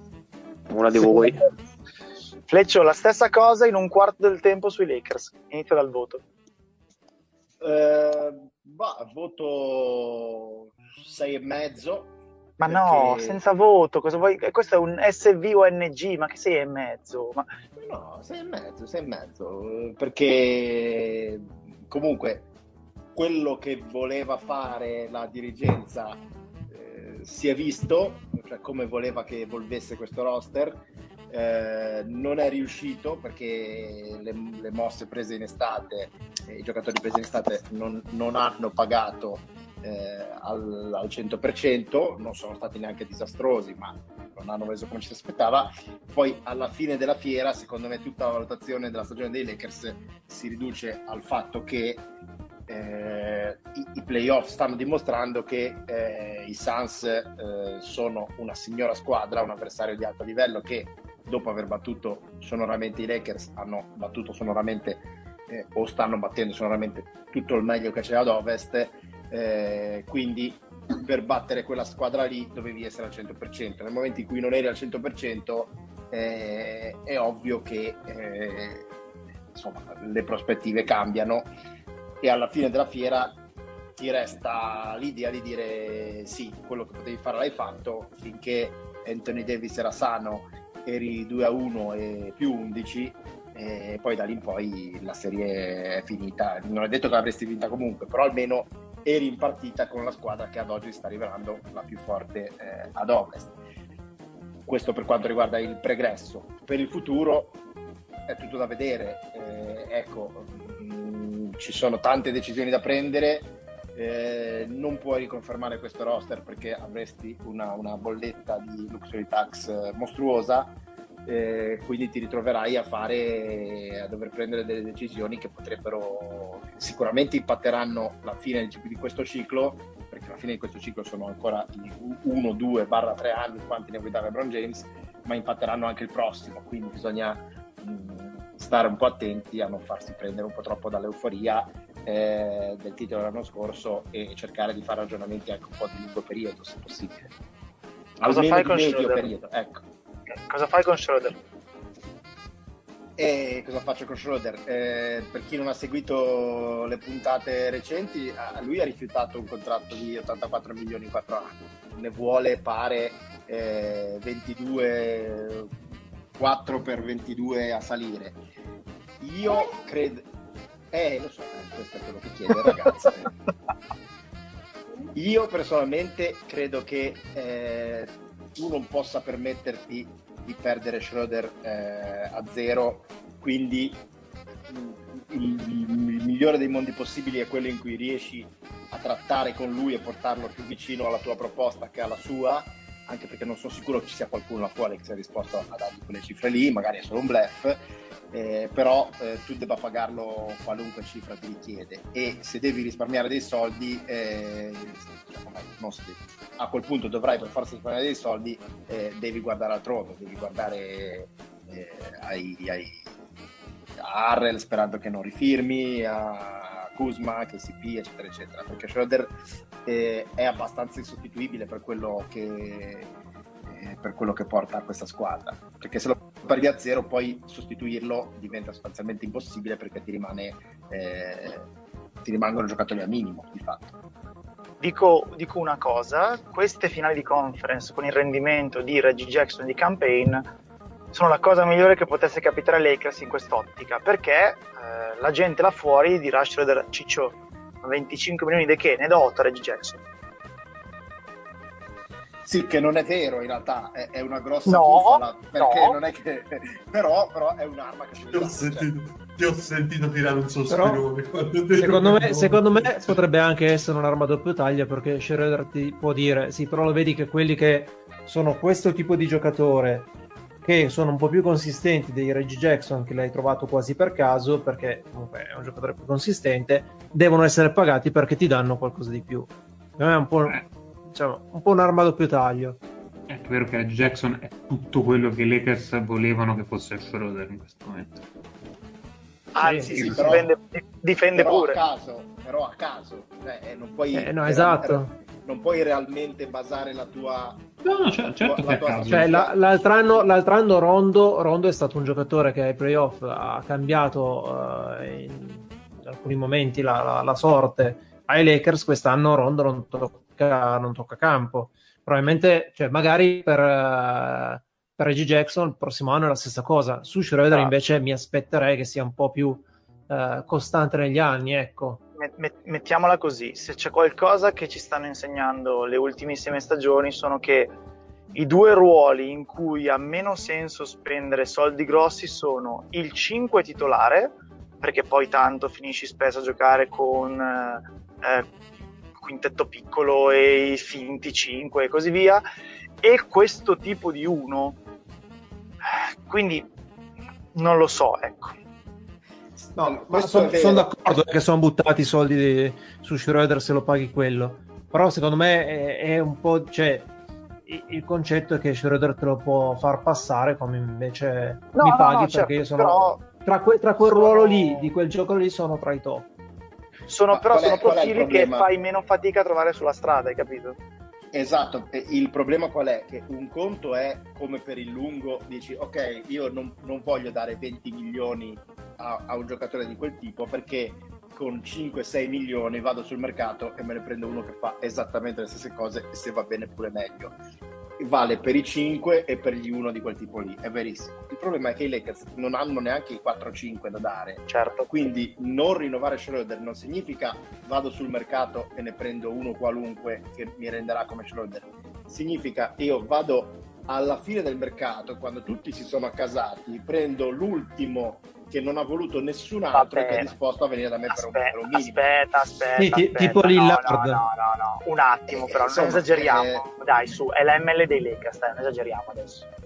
No, l'ML eh, dei Lakers eh, ti serve per prendere qualcos'altro, non, non, è, non, è, destinata a quello, ti serve per prendere... Ah. Eh, eh, ti serve per prendere uno che tiri da tre che è, la, che, è la, che è la necessità che manca a questa squadra. Quindi con l'MLE prenderai un tiratore da tre sempre che non mantenga ma sì, la promessa ma... data Drummond perché quella lì doveva essere eh, eh, eh, di Drummond. Poi quindi io, io, spero che nessuna delle due parti mantenga la promessa che quello non sia il contratto di Drummond. Ma se quella, se quella, è una promessa mantenuta, l'MLE già non ce l'hai perché l'hai già data. Se non mantieni la promessa, quella lì la useranno per qualcuno che tiri da tre e a quel punto se, se perdi Schroeder veramente devi andare a raccattare dalla spazzatura. Poi appunto molti dicono, eh vabbè, così come hai trovato mm, eh, Reggie Jackson, ho capito, ma non puoi basare una stagione sul fatto che chiudi gli occhi no, e peschi da uno che giochi come Reggie Jackson. Ma sì, prendete, prendete Lillar che è uno che è quel tipo di giocatore che tira anche da tre e a posto. Sì, va bene. A proposito di Lillard, come giustamente ci eh, linka Dario Vismara in una chat parallela di universo parallelo, ma come diciamo da eh, diverso tempo, eh, io credo che questa sia l'ultima stagione di Lillard a Portland. Eh, a parte il casino uscito eh, sull'allenatore, e anche lì ne parlavamo un pochino stamattina su Clubhouse, eh, Lillard ormai ogni volta che apre Twitter pesta una merda. L'ultima merda è stata che eh, la dirigenza gli ha chiesto cosa lui ne pensasse dei profili, dei nomi dei, dei profili usciti, lui abbia espresso il suo gradimento per chiedere per Billups per i motivi che abbiamo già espresso un paio di puntate fa e, e poi però è venuto fuori che sia Kid che Billups hanno un passato di eh, violenze domestiche e sulle donne in generale non esattamente eh, come dire, incoraggiante e che non dovrebbe portare un giocatore NBA a spingere nella loro direzione. Invece è successo, vabbè, pazienza. L'altra cosa è che continuano ad arrivare messaggi, ovviamente facendo scrivere ai giornalisti amici articoli a orologeria del tipo inizio la fretta, una certa età, voglio vincere, bla bla bla. Su Billups di per sé, con questo ovviamente stiamo parlando di Portland Trail Blazers che salutiamo e tutto il resto. Su Billups di per sé non possiamo sapere, nel senso che ha fatto la gavetta sia da dirigente che da allenatore, la testa da grande giocatore c'era, tanto sentirete un beep del telepass, voi non spaventatevi, la vita va così. Eh, eh, vaccino, eh? No, no. Ora ci spaventiamo se non lo sentiamo, sentiamo semplicemente No, per 5, per 5 secondi lo senti. Eh, comunque dicevo... Se, se la... sentite un crash perché il telepass non ha funzionato invece. Deficiente. Tieni, hai sentito? Ecco, a posto. Comunque, a parte questo... Stradale Sempre Vabbè, eh? ma no, si parla, cosa c'è? Comunque, a parte queste postale, cose, dicevo, parlavamo di Portland, basta, smettetela. Parlavamo di Portland, quindi cosa sarà Billups ovviamente non lo possiamo sapere, così come non possiamo sapere cosa sarà Audoka e tutto il resto. Quello che un pochino preoccupa è la traiettoria della squadra in generale, il fatto che abbiano pochi margini di manovra e che, come abbiamo già detto quando hanno perso, questa sembrava un pochino essere una buona occasione per fare un po' di strada perché erano tra un po' di virgolette al completo contro una squadra tutt'altro che al completo con un giocatore che poteva essere utile per limitare la stella avversaria il pitch contro Jokic eccetera eccetera invece niente quindi anche qui. Chi vuole un voto sulla stagione di Portland un'idea su Billups e cosa vedete davanti e se avete anche voi la sensazione che per Lillard sia o l'ultimo o giù di lì. Cioè secondo voi anche uno che ha fatto duro puro come Lillard a un certo punto dice me ne vado? Cioè fa un po' tipo Westbrook, quindi ovviamente se ne va in ottimi rapporti, quello che volete, o resta nonostante tutto? Il problema è che eh, non credo che la dirigenza abbia dimostrato, e il salary cap, correggetemi se sbaglio, ma in quella direzione, che non riescono a tirargli dentro una squadra che possa essere all'altezza delle sue ambizioni. Quindi credo che da questo punto di vista sarà l'ultimo giro e basta in più non so voi come lo vedete ma insomma io Portland quest'anno l'ho vista veramente male a livello di sincope scende, sale io ancora voi avete fotografato se Portland vale una finale di conference stanno tutti bene? io no. Cioè nel senso che non l'ho capito. Eh, però nel dubbio resta una squadra dove rottameresti tutti a parte lui.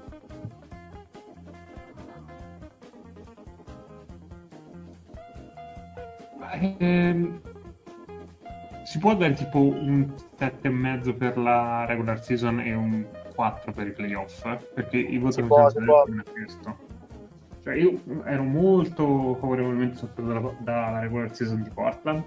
perché credo che finalmente avevano un quintetto come si doveva, finalmente cioè, quel roster aveva molto senso del dovuto, nonostante i, i problemi in difesa, che però ero anche convinto si potessero un attimo limare ai playoff.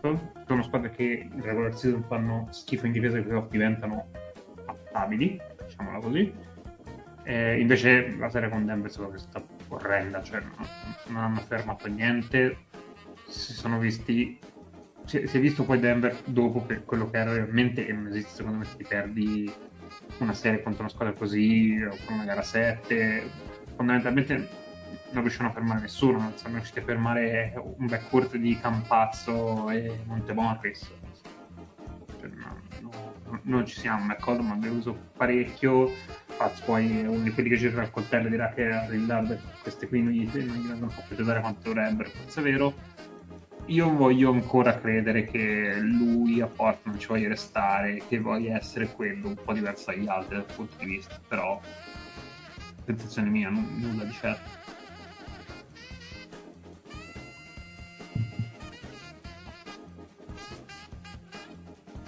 Sì, Altre più che altro eh, questa è una squadra che, che, non ha un grande futuro eh, e Lillard lo sa, il problema è che non ha un grande futuro anche per la presenza, diciamo così, di Lillard, nel senso che comunque eh, quello che lui ha, ha, meritato, essendo giocatore da, da, da primissimi posti del, dell'otto, eh, come salario, eh, è in un certo senso una eh, una catena abbastanza pesante se vuoi costruire una, eh, una squadra da titolo.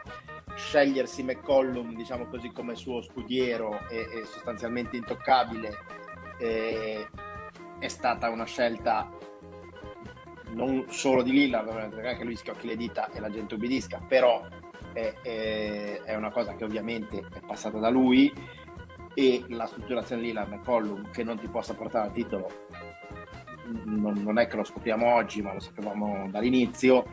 E quindi sì, ci sta che lui sia un po' deluso da come è andata la parabola di questa squadra che come dicevamo l'altra volta, per qualche stagione ha potuto avere l'alibi degli infortuni, ma adesso quell'alibi non c'è più e, e, e, il re è nudo si vede che anche con una squadra perfettamente sana non vai da nessuna parte con questa strutturazione qua, però lui è corresponsabile di questa strutturazione, quindi eh, anche lì, quando un po' il discorso che facevamo prima, mi viene da dire eh, ok, sono vere le, le, problematiche che sollevi adesso, ma eh, ti sei svegliato ora? Eh, erano ragionamenti che magari si dovevano fare tre anni fa e tu in quanto stella, eh, leader, eh, capitano, cuore di questa squadra dovevi anche parteciparci a questi ragionamenti. E magari avresti dovuto dire 3-4 anni fa, signori, cambiamo rotta, sono disposto a fare eh, uno o due anni eh, brutti di ricostruzione insieme a voi per puntare ad aspirare a qualcosa di più in futuro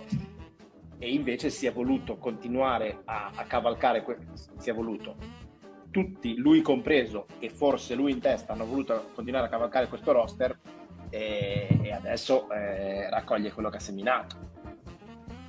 Ah, è anche vero che nel momento in cui sembrava che potessero cambiare rotta, sono arrivati in finale di conference, lì se ci ricordiamo Stolz era più fuori che dentro e praticamente così hanno prolungato un pochino l'agonia, che per carità, cioè averci delle agonie così, eh, i Magic firmerebbero per avere un'agonia del genere, però sicuramente un pochino hanno prolungato la, la faccenda. Sul contratto di Lillard sono d'accordo per il semplice motivo che se anche lui prendesse 10, anche 15 milioni in meno, cioè adesso arriverà da 45 verso i 50, metti anche lui prendesse 30, non cambierebbe sostanzialmente niente. Sì, certo, perché per come sono strutturati adesso eh, cambia nulla perché Alla sono sopra. Esatto. Però se tu avessi fatto un ragionamento che eh, levavi un po' di roba, eh, ti riducevi all'osso, facevi un paio di stagioni, eh, diciamo così, eh, di tanking o di ricostruzione e poi ti presentavi con una squadra diversa, adesso magari eh, poteva fare la differenza, è ovvio che adesso non faccia più la differenza. Okay. Quali e quante cioè... volte ha funzionato con un giocatore No, credo mai. No, ripeto, quali e quante volte con un giocatore di 27 anni sta roba ha funzionato? È appunto. No, no, no, mm, non dico che sia una colpa, è, è, tutta, è tutta, una grande macchina di, di inesorabilità che si, che si autonutre. Però ecco, il concetto è che lui non è che possa svegliarsi e dire, puntare il dito contro qualcuno e dire eh, mi avete tradito. Ecco, eh, qui è stata tutta una grande, un grande concorso di colpa che tutti a Portland hanno voluto abbracciare questa squadra, questa strutturazione, questo roster e dire con, pochi, eh, con poche modifiche, un giocatore in più, un po' meno sfortuna con gli infortuni, eh, un avversario più abbordabile al primo turno, cambia chissà cosa. Era chiaro già dall'inizio che non sarebbe cambiato niente con dei piccoli cambiamenti e ormai forse è tardi per fare i grandi cambiamenti la risposta di quali e quante volte ha funzionato eh, ricostruire intorno a una star trentenne sono i Dallas Mavericks, che è l'altra squadra di cui ci occupiamo adesso, stasera Gagni proprio alla grande. E parlatemi di Jason Kidd. Comunque sei molto Ettore Andenna oggi, Paz, eh? questo collegamento che va e viene, molto giochi senza frontiere, tipo da Repubblica Ceca. E Jason Kidd... Lo Oddio, che è successo? Attenzione, 3, 2, 1. Giusto. Ah, da, ah, oddio, Gennaro Olivieri e Guido Pancaldi, immortali. E, ehm, eh, che volevo dire? No, Kid in realtà è quello che voleva l'ambiente. Credo che comunque Carlisle abbia fatto eh, il, il, gioco di, di, quelli che fondamentalmente erano già lì. Kid, chi non, per chi non lo ricordasse, fondamentalmente è stato un pezzo fondamentale del titolo dei Mavs. E, era il trade union tra Cuban che l'aveva comunque strappato ai Nets dove sembrava che la carriera fosse finita. Il resto della squadra eh, credo che sia visto come una figura di garanzia e come un players coach che abbia delle caratteristiche simili a quelle di Doncic che secondo me ha già dimostrato di essere potenzialmente un problema potenzialmente a livello di gestione da un punto di vista tecnico ne possiamo discutere, però potenziale, sul potenziale fit di Kid che non deve spiegare la vita a Doncic, ma deve limitarsi a gestirlo, quindi cosa diversa dalla Tetocumpo che ha conosciuto, magari potrebbe funzionare almeno al 6 o a 6 e mezzo. Quali meriti ha Jason Kidd nella sua carriera allenatore per trovarsi ad allenare Luca Doncic?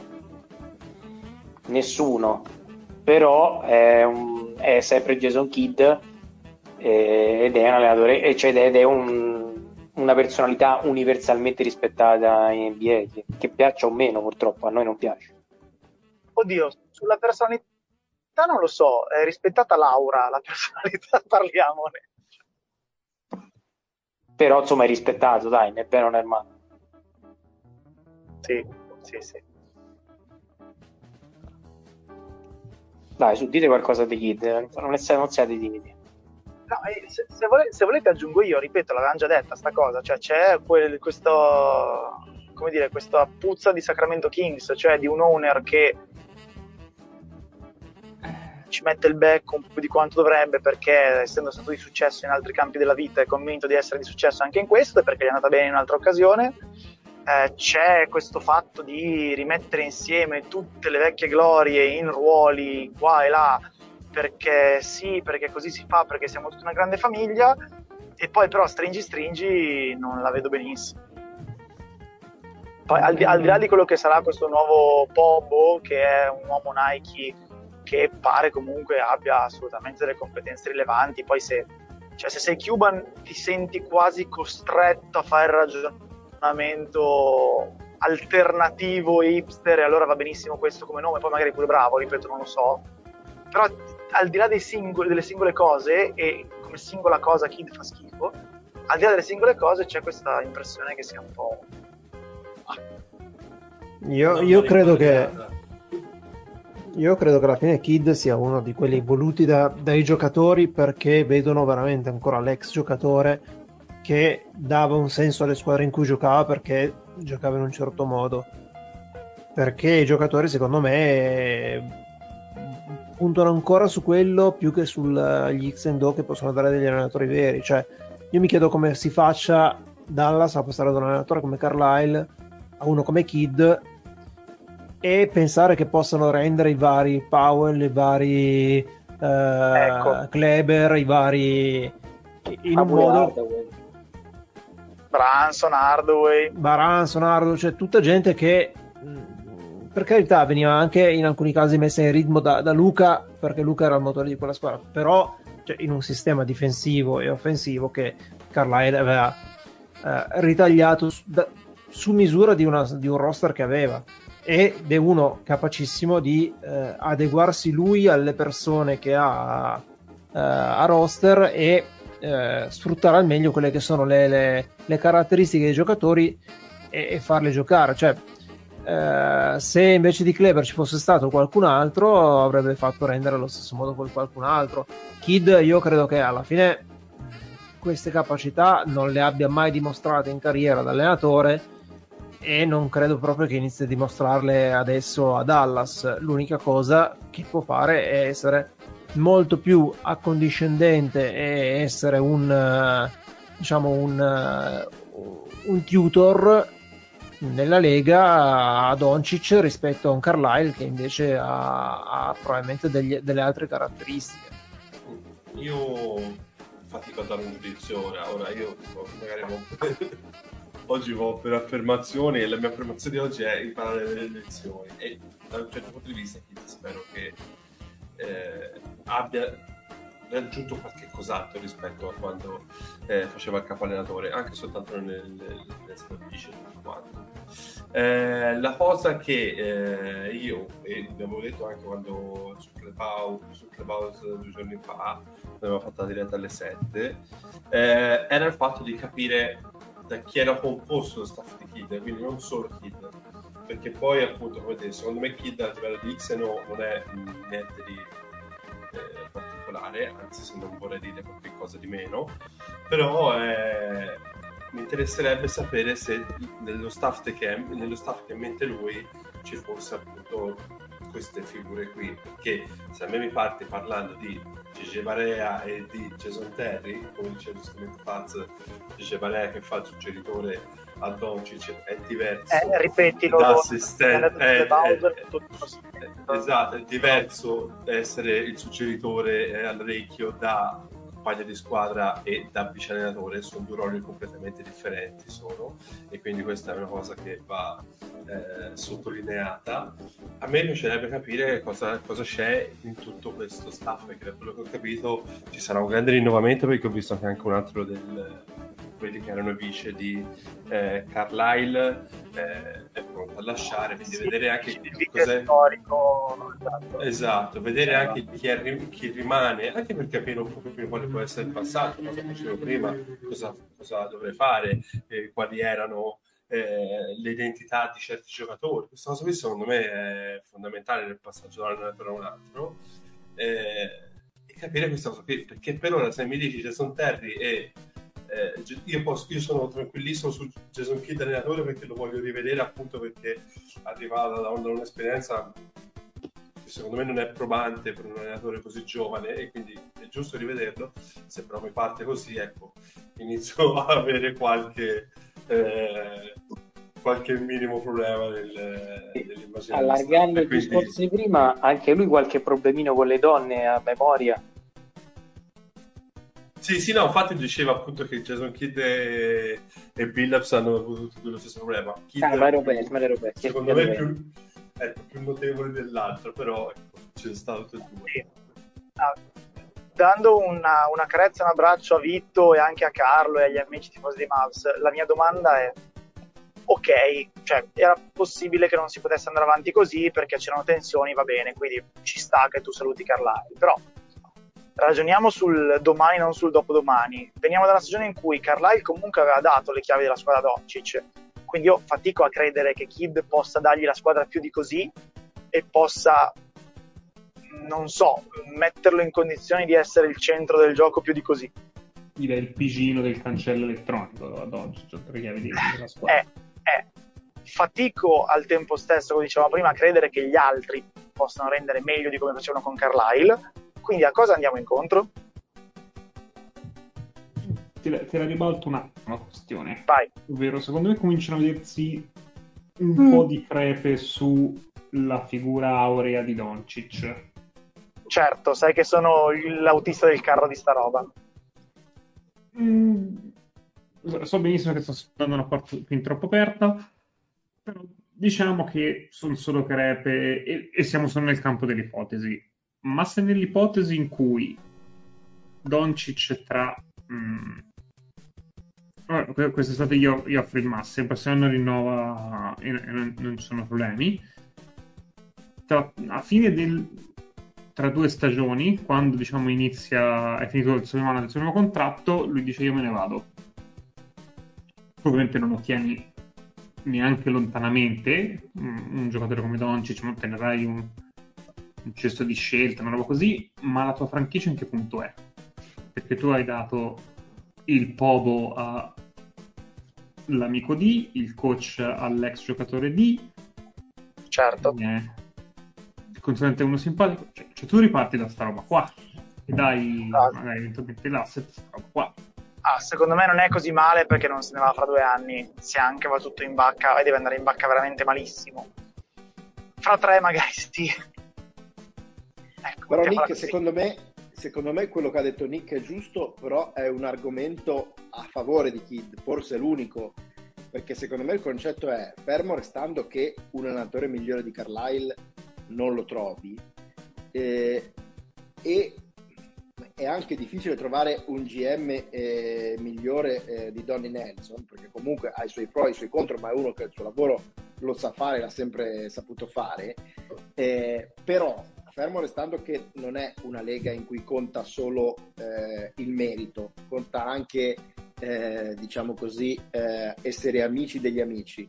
Se tu ti trovi, sei Mavericks, sei in una situazione in cui Doncic ti dice, o senza che lui te lo dica, lo capisci, che lui con Carlisle e con Donny Nelson non va più d'accordo e lui dice io voglio che metti qua dei miei amici, secondo me è proprio il ragionamento che fa Nick che ti porta a dire va bene, ti, ti, ti, ti nomino un tuo amico o uno che a te piace, perché eh, loro fanno esattamente il ragionamento di dire eh ho capito ma se io tengo duro e, e questo poi un domani mi lascia per strada, cosa faccio? E allora tu gli dici va bene. Però hai, hai, attivato la mia carta trappola, Fletch, che così ecco, bravo. Vai, Nick, fai tu, vai.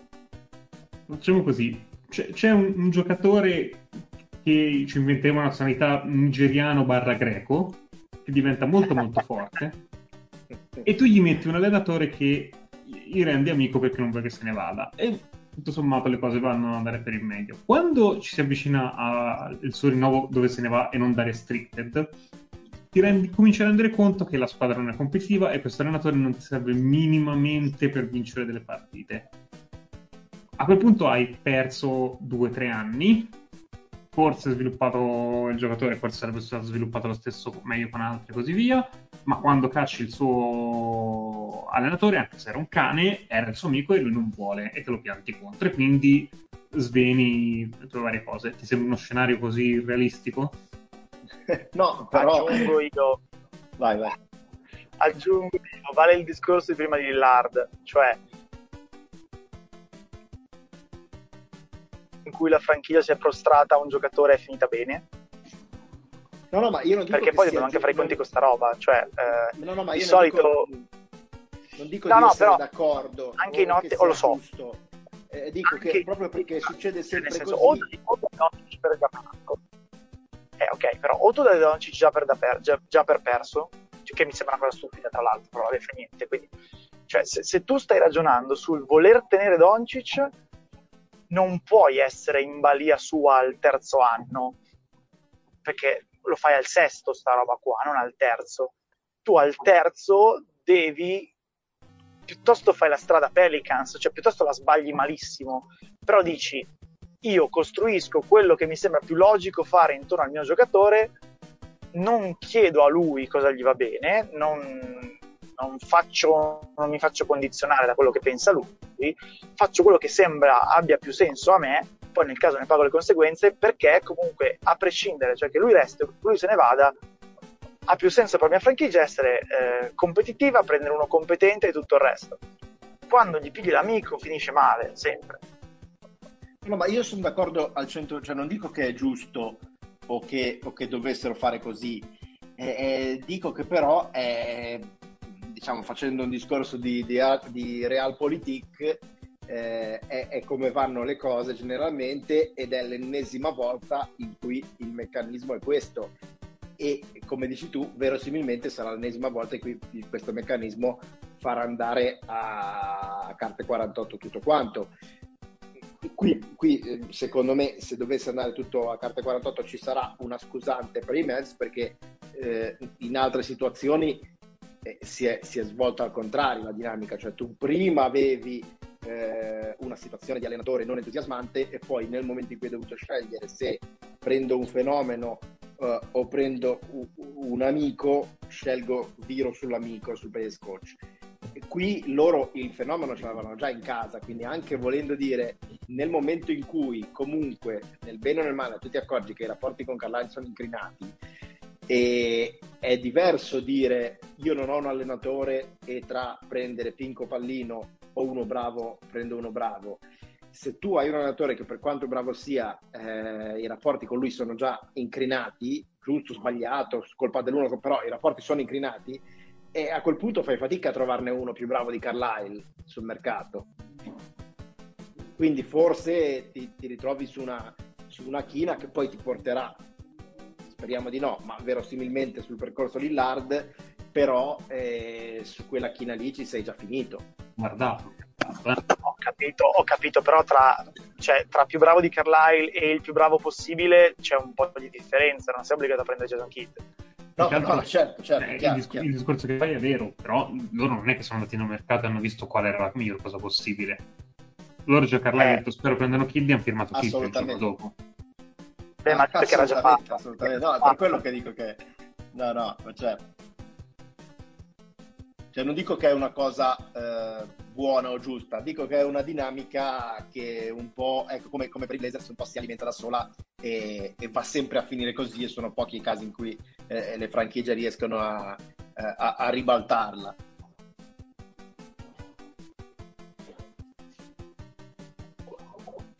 Va bene, se non c'è altro chiuderei, eh, così poi settimana prossima parliamo di quel che rimane, poi delle squadre dell'Est, così facciamo un bel salutone con Sirena, perché oggi non ho Sirena e mi spiacerebbe.